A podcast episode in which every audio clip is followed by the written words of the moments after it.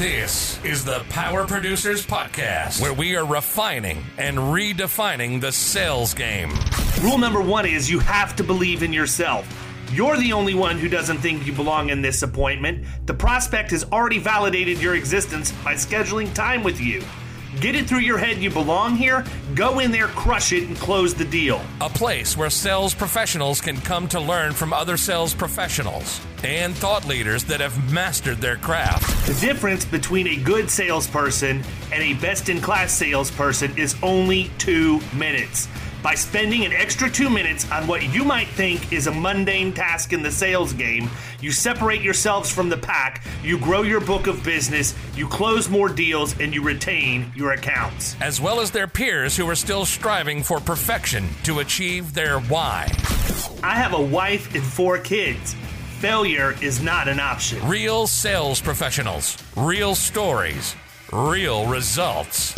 It's no different than being a professional baseball player. You can't be a one-trick pony. You have to be a 5-tool player in order to succeed in this game. This is the Power Producers Podcast, production redefined. Are you ready to feel the power? What's up, everybody? Welcome to the Power Producers Podcast, where we are refining and redefining the sales game. And today we are bringing you a guest from the homeland for me. Kyle, you wore your Ohio State shirt today at exactly the right time. We have Ms. Amanda Brewton, who is outside of Cleveland on the east side. I'm from the west side originally, and she spends her time running her Medicare FMO, Medicare Answers Now, and we're going to get into all of that here in the next little bit. But before we do, Kyle just seems like he's chomping at the bit. He's got something. No, I was going to say, bring it. Let's go. Is it the East Side, West Side situation, like the rap game in the 90s? Like, I mean, is that what we're doing here? A little bit. Yeah. So you've got the 480-77 split, which is the freeway T, if you will, that East Side gets all the snow, is in the snow belt and all of that. And yes, we do get feet of snow. And then you clear that bridge and there's no snow. There's no nothing. That's crazy. So it is definitely a East Side to West Side thing. Yes. So speaking of East Coast, West Coast rap, the rap feud. Yeah, let's get into this. Yeah. What's up with the fact that I just saw that a search warrant was issued for a home somewhere outside of the Strip in Vegas. And it was based on Tupac's murder, and this was last week. This is getting looked up crazy right now. It was not any evidence be out. I don't know. I couldn't stupid enough. I couldn't understand why. Like I didn't listen to the whole thing, but it was on. Like I heard the headline like 2 or 3 different police times. Search home in Tupac Shakur murder investigation. I can't even talk right now. That's crazy. I'm gonna have to do wild? That is wild. I have to do some research on that. Yeah, absolutely. So while you're doing your research, I will never call it research again at this point. While you're doing your research, Amanda, why don't you give everybody sort of your background? How did you get into what you're doing today? Because to me, Medicare is one of those things that I've just never had. To be completely honest with you, I never had any interest in it because it was like one more thing I had to learn. Yeah. And yet I know a lot of people who do it and do it very, very well. So I'm honestly, for selfish reasons, excited to talk to you and hear about what's going on in your company, because I literally don't know anything at all about Medicare and how it works. So I fell into this actually. Started on the PNC side, used to work for Progressive and hated it. Did the call center overnights, 4:10s. So I'd go to work at 10 o'clock in the morning or 10 o'clock in the evening on a Friday, get done at 6 o'clock in the morning on a Tuesday. And then I'd go play at the Cleveland Museum of Art. And one of the rich ladies that was there said, as I was attending a black tie affair, said, "Oh honey, when I used to work for a company called Aetna, you should check it out." And okay, fine. So I applied for a company, not knowing who Aetna was, not knowing anything. And submitted a job for a captive agent. And then the hiring manager called and said, hey, you know what? I think you'd be a better fit working on the broker side. And I said, okay, send me what the job spec is. And it's all the things I love to do, the strategic management, the teaching, the events, the sales, all of that. And I said, you're going to pay me for this? And he said, yeah, we're going to send you to school. You'll work at home. You'll have all these things. And if you work really hard, we'll make this happen.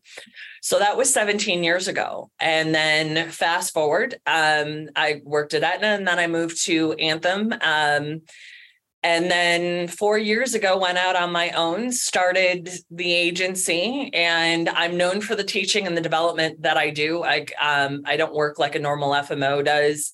I come more like a business coach, and education is key for me with the growth of the agents that I work with. So it just blew up, and I don't directly recruit. So most of the agents that come with me come to us are just by recommendation, or they like what they see on social media, or they attend one of my conferences or any number of the meetings that we do, or the classes that we do. And it's, I like what you're about. Tell me more. And so now I've got a little over 400 agents in 40 states, and it's growing every day. And I can't believe where this has taken me. So I started my first conference 2021 with Ms. Medicare. And then that has now since evolved to where now I have two, because the boys got mad that the girls had one and they didn't. So that one's my Florida One Medicare Margaritas in March. And then I just started and working with creative design for Medicarians in Vegas next year. So super excited. It's been crazy.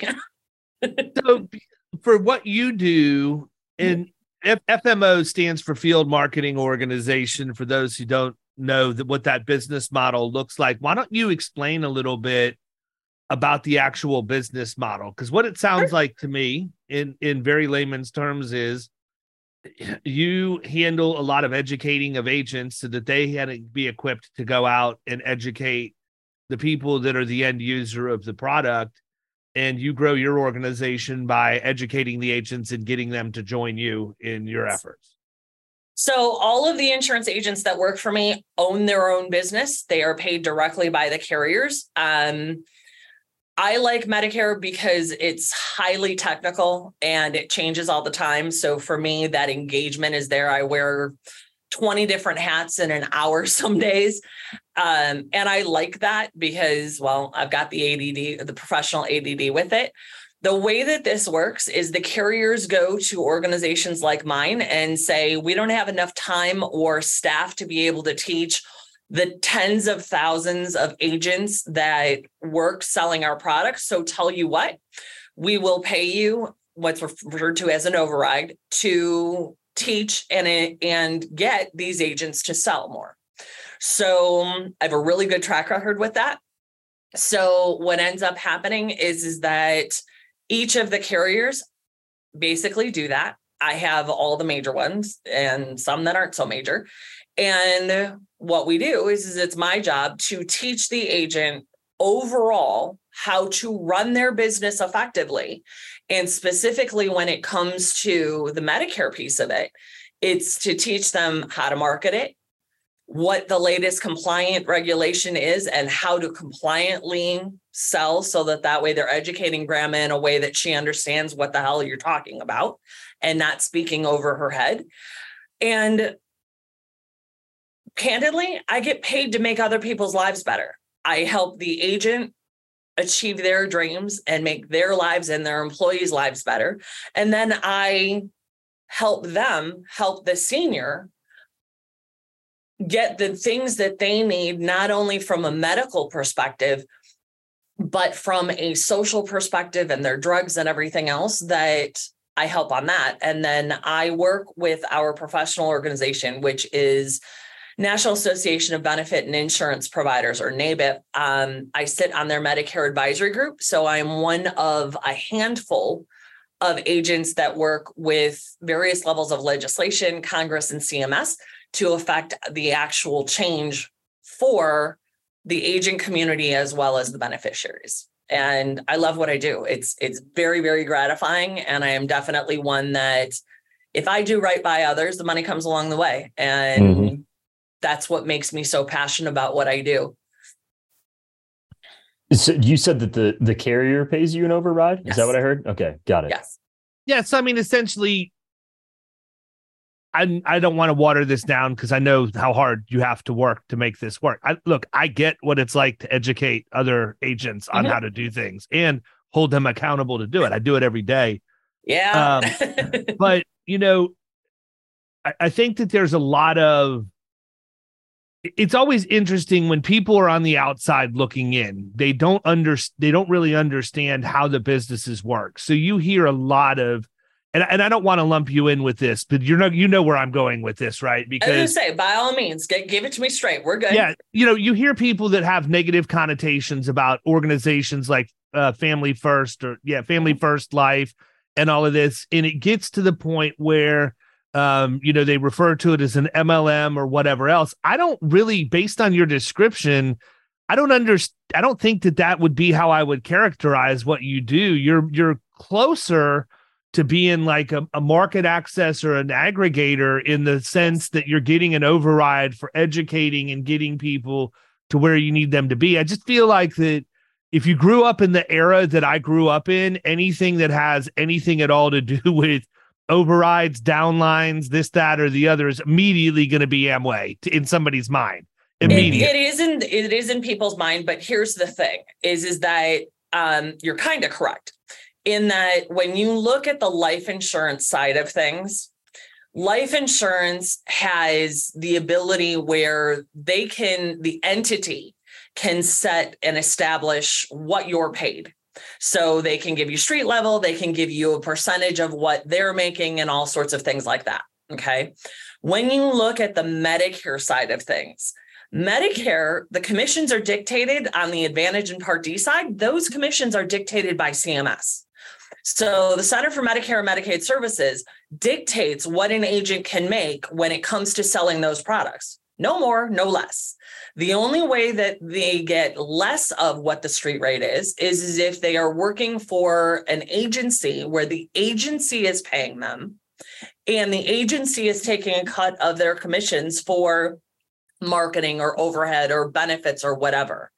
When most people that work in the Medicare space, you own your own business. And the trick is that you're paid directly by the carrier.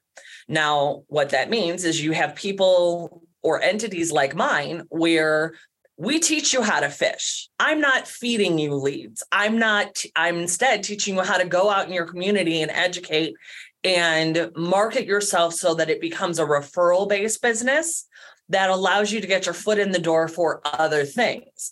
When you're looking at the other company, and you can sell life insurance at a separate appointment and have that in your bag of tricks. But when it comes to focusing on Medicare, the Advantage and Part D, you have to have your certification for each carrier and it has to be annually. And then the CMS dictates what your commission is.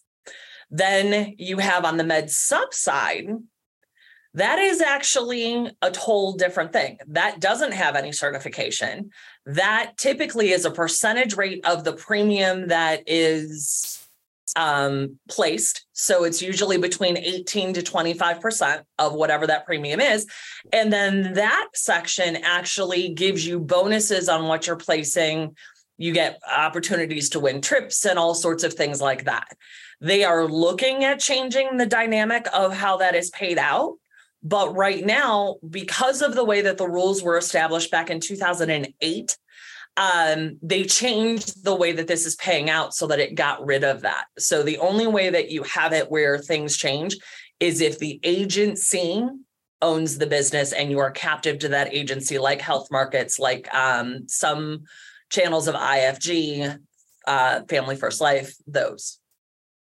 Got it. So why don't we do this since a large number, not everybody that listens to the podcast, but a large number our commercial producers, why don't you give them like the Medicare 101 breakdown? Because when you start talking about different parts and all of that, I might as well, yeah. I might as well be getting into experience modification analysis. I heard Part D, and I did not know that there was a Part D. Yeah, but it's things that we hear thrown around all the time. And I do think that, you know, there are a lot of agents and agencies out there that listen to the podcast that probably could, you know, make better money for themselves, help more people in their communities. Yeah. If they understood, number one, that there's a resource out there, they're not going to be left on their own if they decide they want to go down this road. But, you know, in hearing you even talk about recertification and having the, you know, that centralized group that looks at compensation and all of that, it reminds me the same thing that I say every single time when I think about life insurance. And that's when I went to go get my license. I felt like I needed to take a shower when I left because the questions, 70 to 80% of the questions had to do with laundering money or stealing from old people.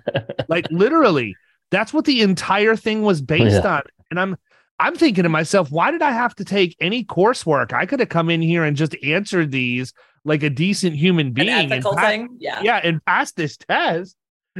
But apparently that's not the peer group that you get into when you start moving to that side of the equation a little bit. So I'm interested in just sort of the basics, because I think that there's probably a lot of people that make this way more complicated than they need to make it. And that I'm guilty of that, in literally anything in life. If it's something that I know it really well. If it's something I don't know, I kind of just push it away. Else for that. Yeah. And then at some point there comes a day where I have to know it. And I learn, I'm like, well, crap, I just cost myself a lot because I didn't take the time to learn this. So.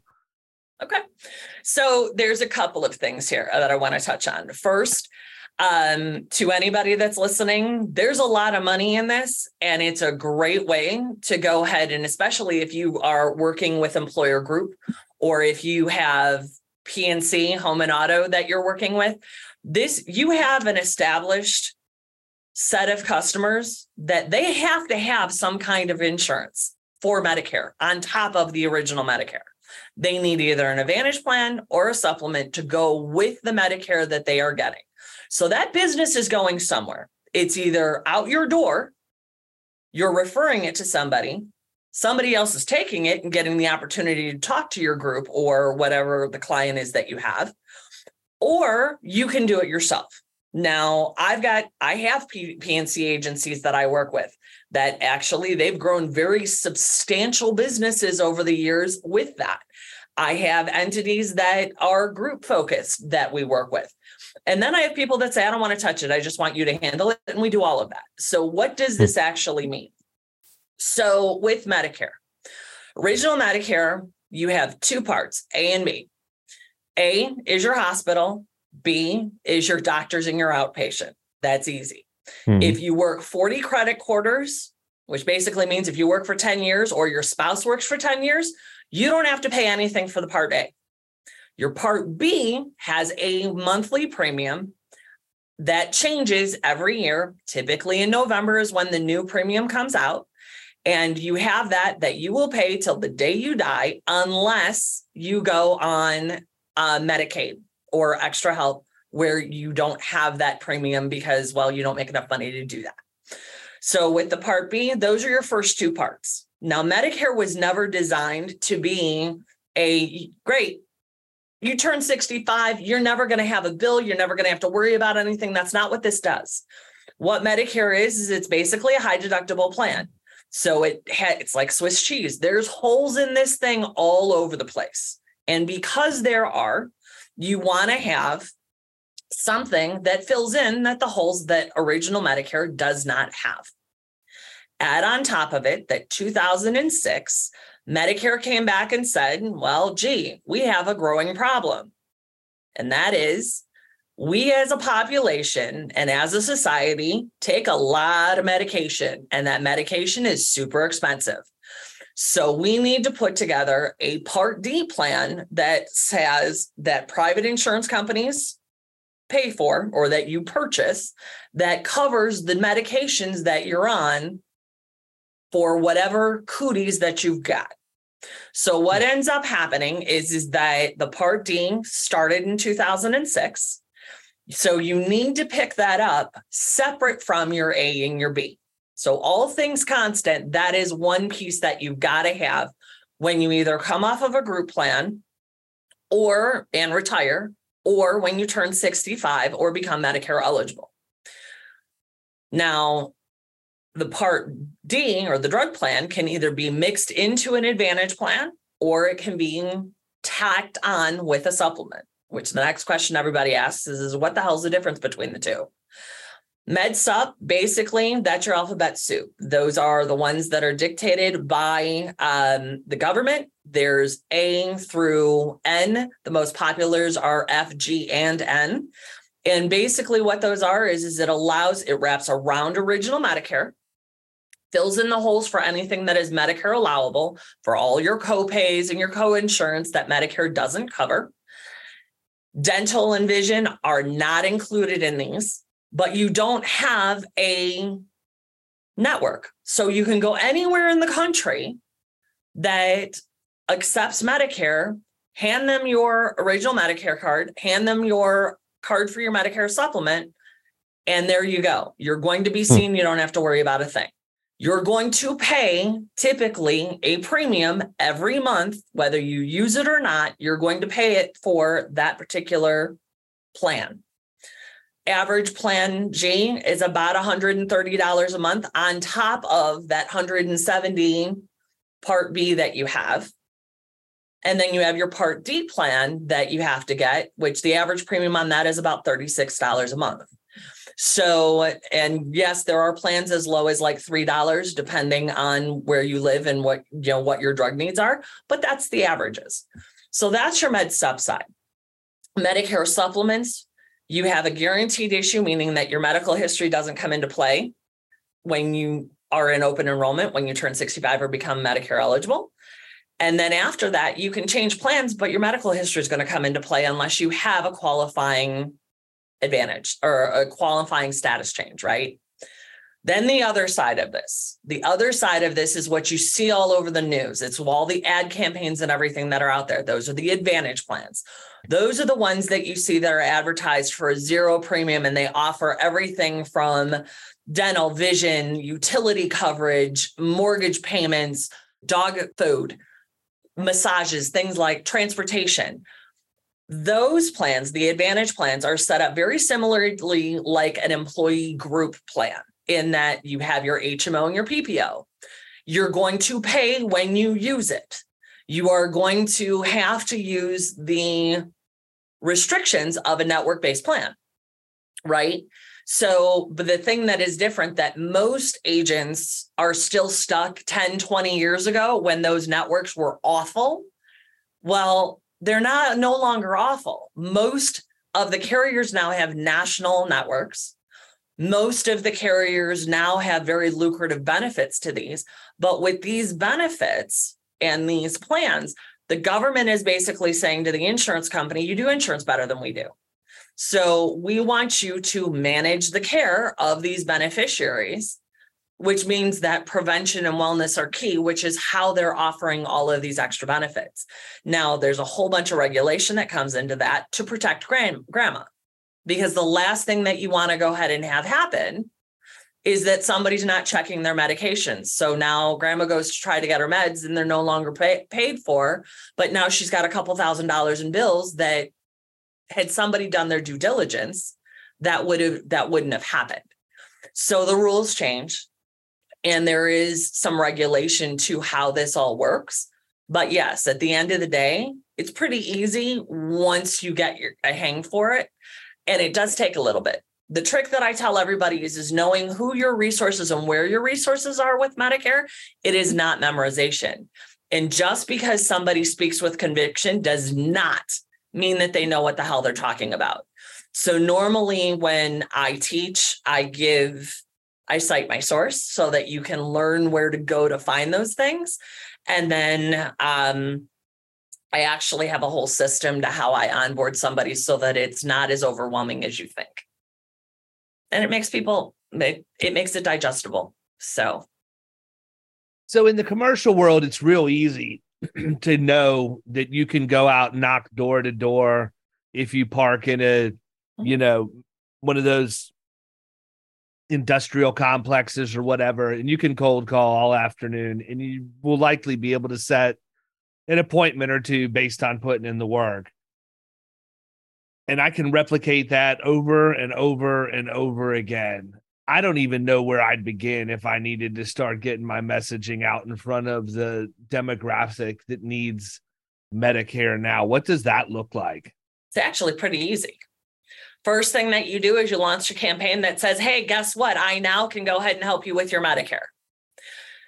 Tell you, you know, does your mom, does your grandma, does somebody that you know need help trying to figure out how to get the prescriptions covered? Does somebody that you know, are they on Medicare or looking to retire? Tell them what? Give me a call and I'll be happy to help you. The difference between selling Medicare and Advantage and depending on the state, all things Medicare, because in the state of Ohio, you can't cold call Med Sub. The difference with Medicare is that everything is a backward. It's great. You have a line on somebody, give me a call. So here's my card. Have them call me. It's all about the call me actionable versus great. Let me take the initiative and call you and educate you on what you need. Now you can do that on the Med Sup side, but here's the problem. You have so many people inundating these people with phone calls that they're afraid to answer their phone and talk about Medicare. You have people that are not on the up and up that are pretending to be Medicare or Social Security that are trying to do the identity theft with the senior. Mm-hmm. So it is actually better. And how I recommend is I teach a 3-prong marketing approach, online, community, and print. And what I teach the agent to do is understand this demographic.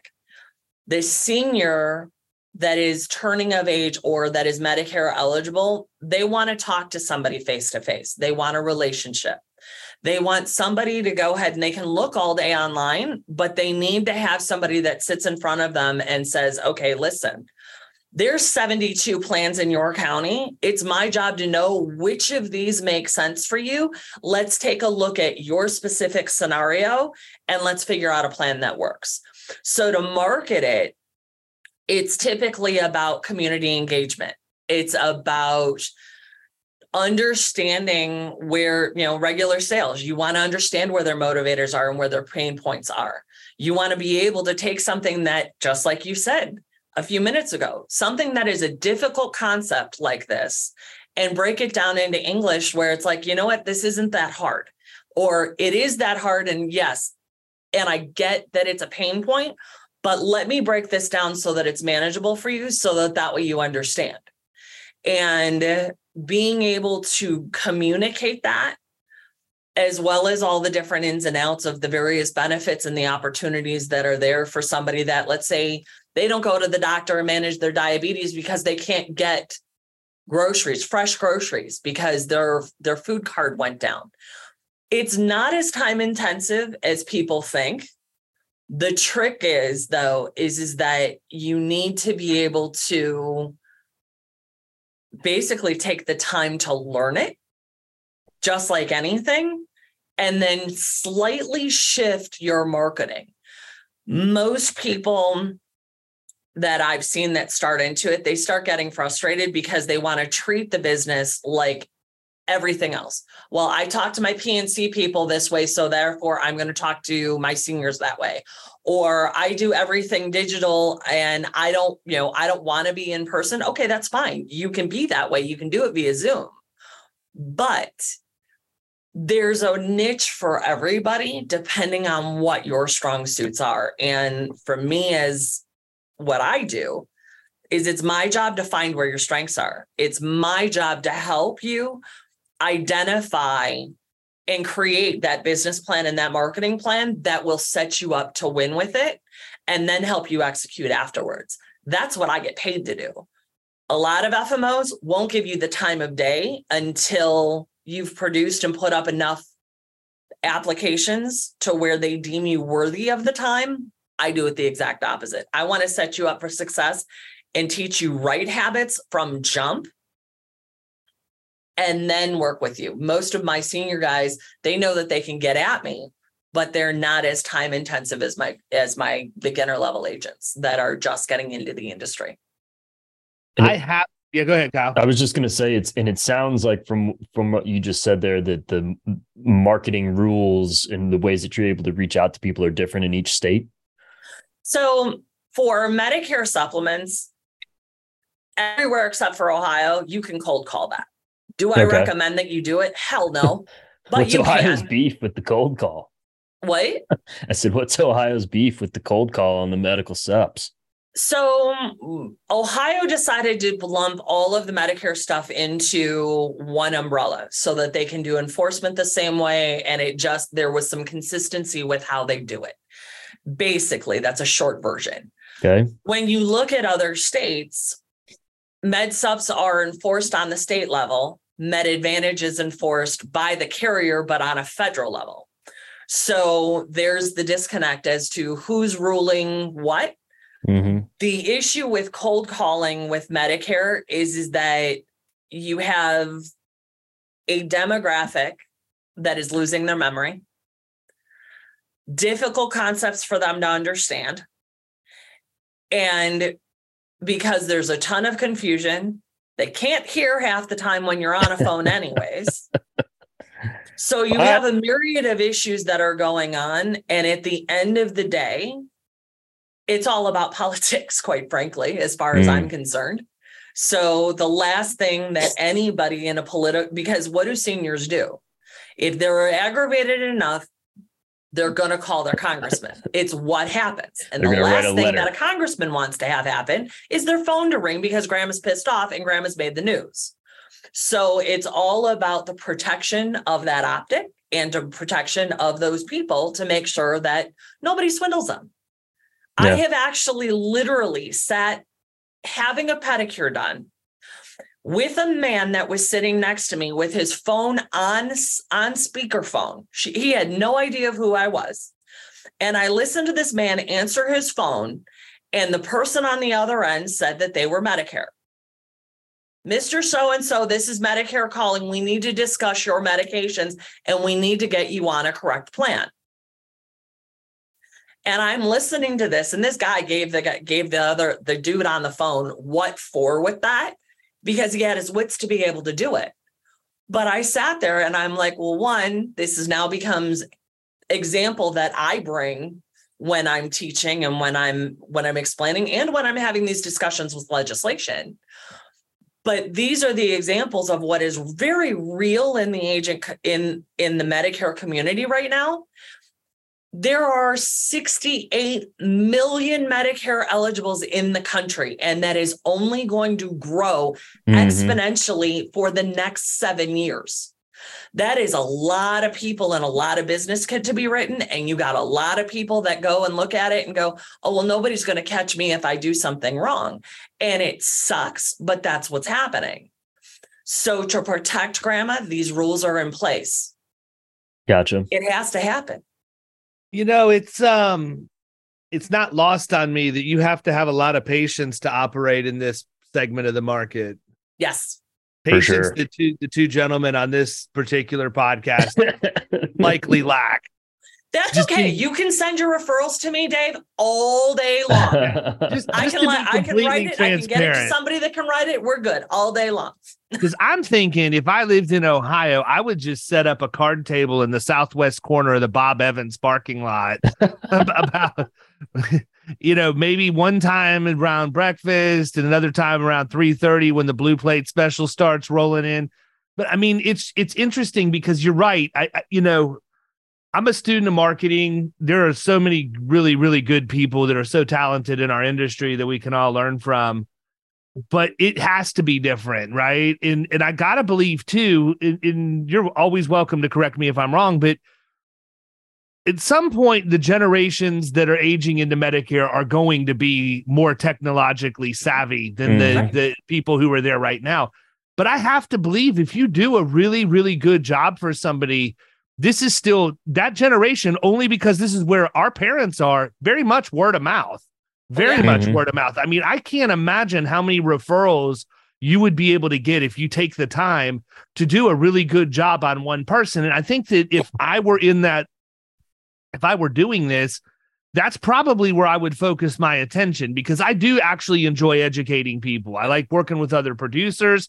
When I go in and meet with a new prospect, I take the time to sit down and educate them about our approach, about things that we see that they may not have discussed with their existing representation.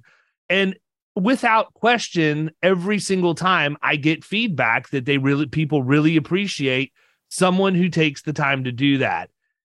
When we had Producers in Paradise back in June, Josh Braun was our keynote. And when he came in, one of the things that he said was you have to detach yourself from the outcome in the sales process. Mm-hmm. In this area of the insurance industry, I really believe you have to detach yourself from the actual process, because the outcome in this case would be buying a policy from you or not. And yeah, there's certainly, if they're not going to buy from you, you need to detach that. But I would think if I, and let me clarify this quick before I finish what I was going to say. It really has to do with people who get pissed off when what they should have expected to happen is actually what happens. And they should have been detached from that before they ever go in.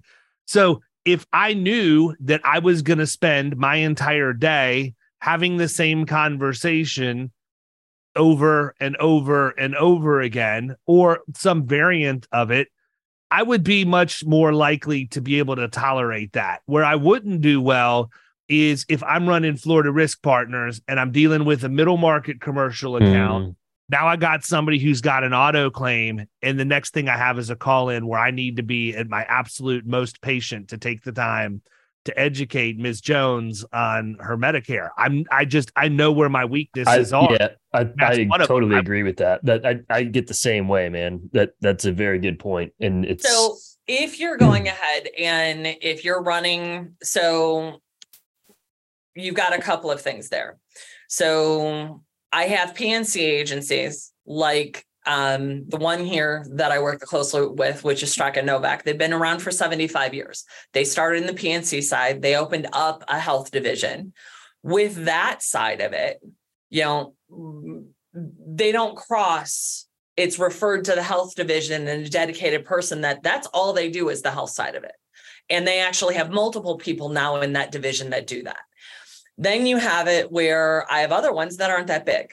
And what they do is that on, let's say, Tuesdays and Thursdays, they do all their health appointments. And Monday, Wednesday, Friday, they do all of their PNC business or all of their group business. So they've found ways to section it off so that way you don't have that knee jerk of, you know, one client to the next. And okay, well, how do I know which one it is? And how do I level with? So there's ways around that, which is how I help the agents set that up and figure out, okay, what's best for your business model and your personality. I have agents that, you're right, their sweet spot is going out and getting into the community and doing all sorts of community stuff. They do that all day, every day. They are at various locations, senior centers, carnivals, fairs, you name it.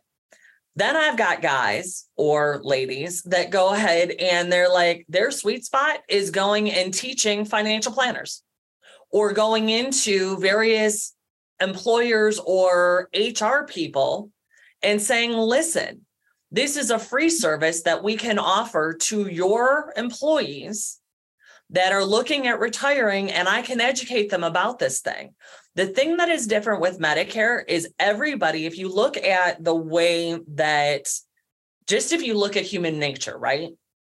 As a kid, first major birthday is age 16. You get a car, game on, oh yay, you're so excited about it. Then it's 18, you get to vote. 21, you get to drink. 50 and 40, you're over the hill. So, okay, you know what to look for. But your entire working life, you work with the understanding that at age 65, you're going to retire and you go on Medicare. You know that there is something that is going to happen that you have to get ready for. And it's something big, big enough that you have been on faith thinking about this happening for 20, 30, 40 years, right?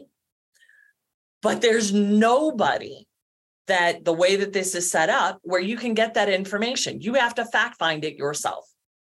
So you start scrambling, or the seniors start scrambling going. And the example that I use is my dad. My dad went to my mom and said, okay, well, in 3 years, I'm retiring. Now, granted, this was years ago. And she went, who do you talk? You know, and they said, we got to start having this conversation. My mother looks at my father and goes, you do understand that your kid does this, right? Yep. And so I come walking out of the bedroom for coffee the next day, and he's playing in the dishes in the dishwasher, putting them away. And he goes, so mom says that you do Medicare. Uh-huh. Well, I'm going to be Medicare eligible in a couple of years. I need to understand how this works. Can you help me? So that's how it's done. It is a super high referral base because it's passed down. Well, who did you go? Who helped you with this? How did you figure this out? Usually it's their family members that are saying, I talked to so-and-so, or they're going. And yes, the younger demographics are learning and getting into the electronic age. And you have and most seniors, their sons or daughters are their caretakers. The average caretaker is in their 40s. That person's on social media. So breaking this down to somebody that is that age and going, hey, your mom is having issues with this, I'm sure. Let me put this into English for you, helps. So I teach, and I can talk for days about the different opportunities about this and the income streams and how to make this viable. And it doesn't have to be that you sit on the corner or that you sit at a retail or a grocery store. There are so many different ways to fundamentally grow your business and go after your target market, or just cross-sell what you have. They're already your client. Why not make them stickier? Why not go ahead and have it where you have the conversation with the group people that you have? So that way you're peeling off the seniors that are on there, which are driving your exposure up. You can't force them off, but you can show them how it is cost effective for them to go and move on to a possible plan and explore their options. These are all things that they can do. And my main job is to, and I teach both those that work with me, but also I do on average, I think I get in front of probably about 10,000 agents a year minimum, where I teach them all the different facets of all of this, depending on what the topic is that I'm brought in to guest speak about, or if I'm teaching, hosting my own classes. But how do I get you better at it? So that way, let's face it, you want to make the most amount of money with the least amount of work and do it compliantly. And I understand that that's where the agent's motivator is. So if I can show you how to do that, and you can do it where now this becomes one where a year or 6 months later, you come back to me and go, had I known this was going to stick, and I don't have the high turnover, and I don't have a lot of service work, and I don't have all these things that I have to worry about with all these other product segments, I would have jumped on this much harder and much faster. And that is actually what's happening with a couple of my agencies right now, where they're having that coming to Jesus, where it's like, oh God, you were right. Wait a minute. This actually is low maintenance, even though the entry is a little bit higher. So that's why I love it. It's a lot of fun. So here's my other question, because everything you're saying makes perfect sense. How digital are you able to be in your education right now? Meaning, for me, when what you just said, I would have a landing page that faced agents for them to learn from me and eventually roll up into part of my organization so that I could continue to provide them with education moving forward. I would also have a knowledge base, an education center. I would probably have three things. I would have something for agents, because in your role, that's, in my opinion, the easiest way for you to scale, right? You're at a point now, you have 400 and some agents under you. You don't need to go out and sell Medicare. You're much better served taking death by a thousand cuts and growing your organization. I would have something to recruit people and bring them in that way. The other thing I would do is I would have something set up to educate the end user.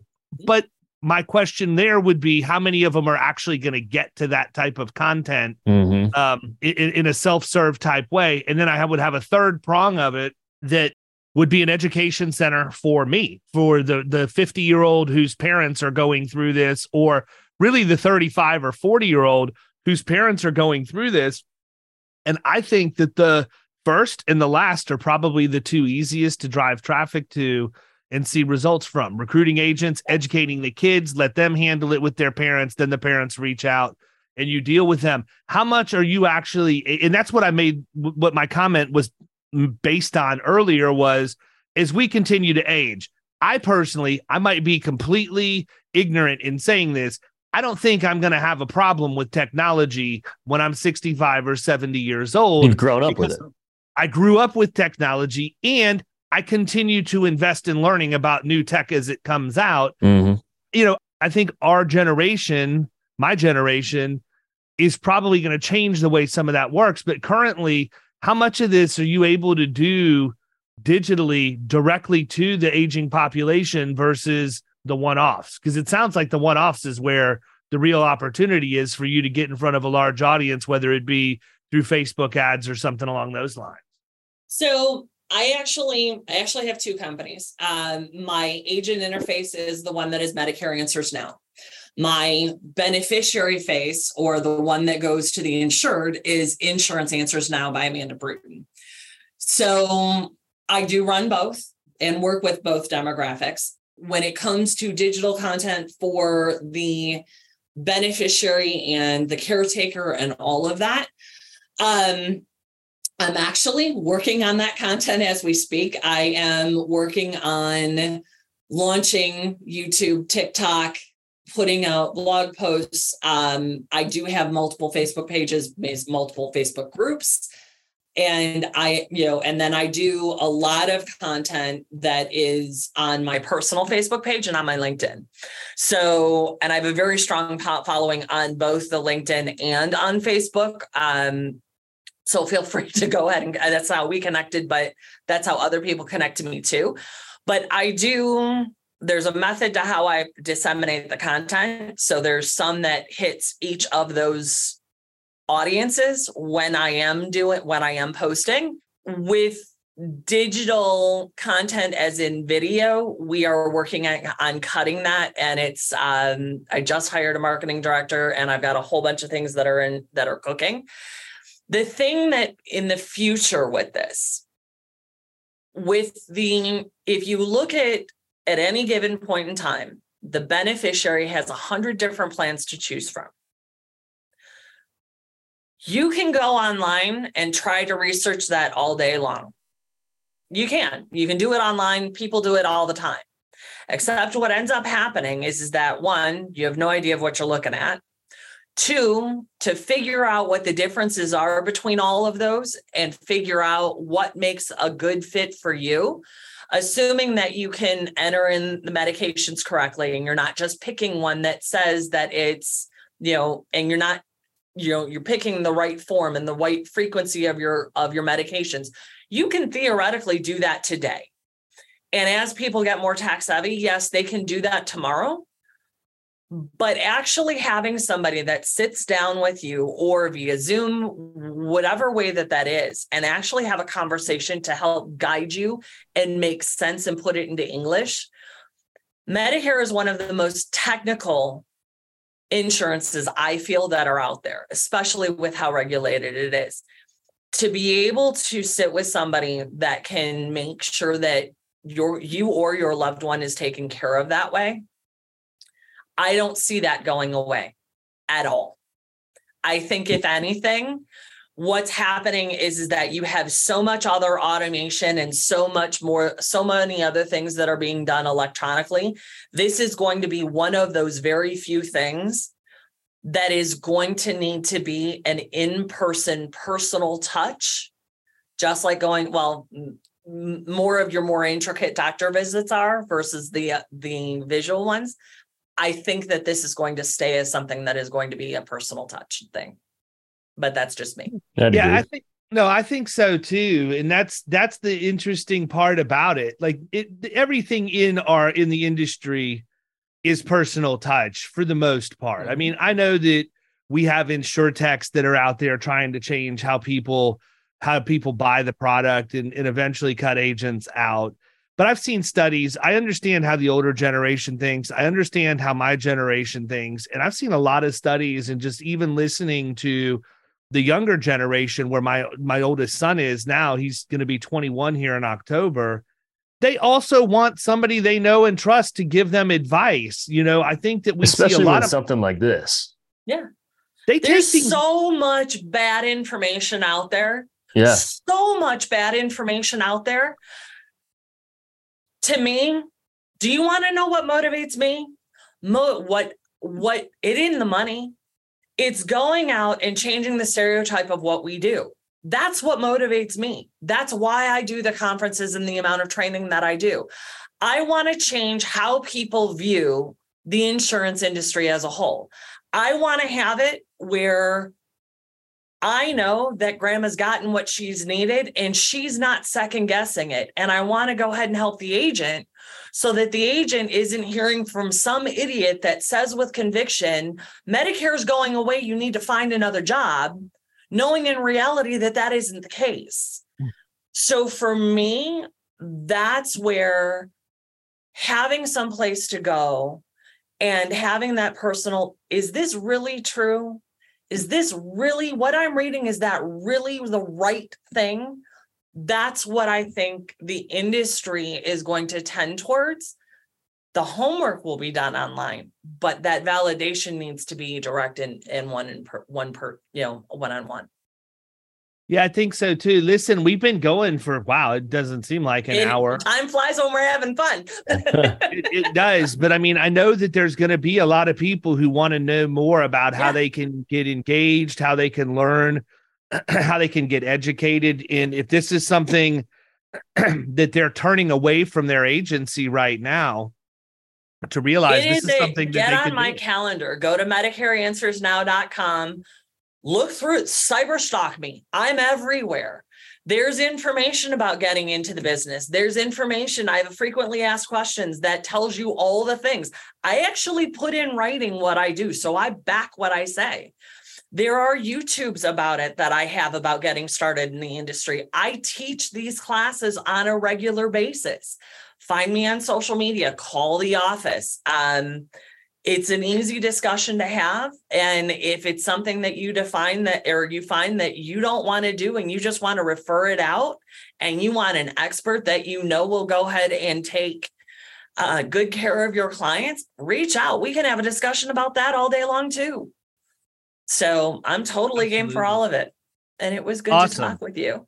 Yeah, you too. Listen, everybody, you know, if you're listening to this on Spotify or iTunes or Stitcher or any of the places other than like YouTube or the website where you would see this readily, we will have all of the links to Amanda's social as well as to the website that she just mentioned in the show notes so that you'll be able to click and go explore more. I encourage you to reach out to her and just see, you know, if this is a direction that you want to go.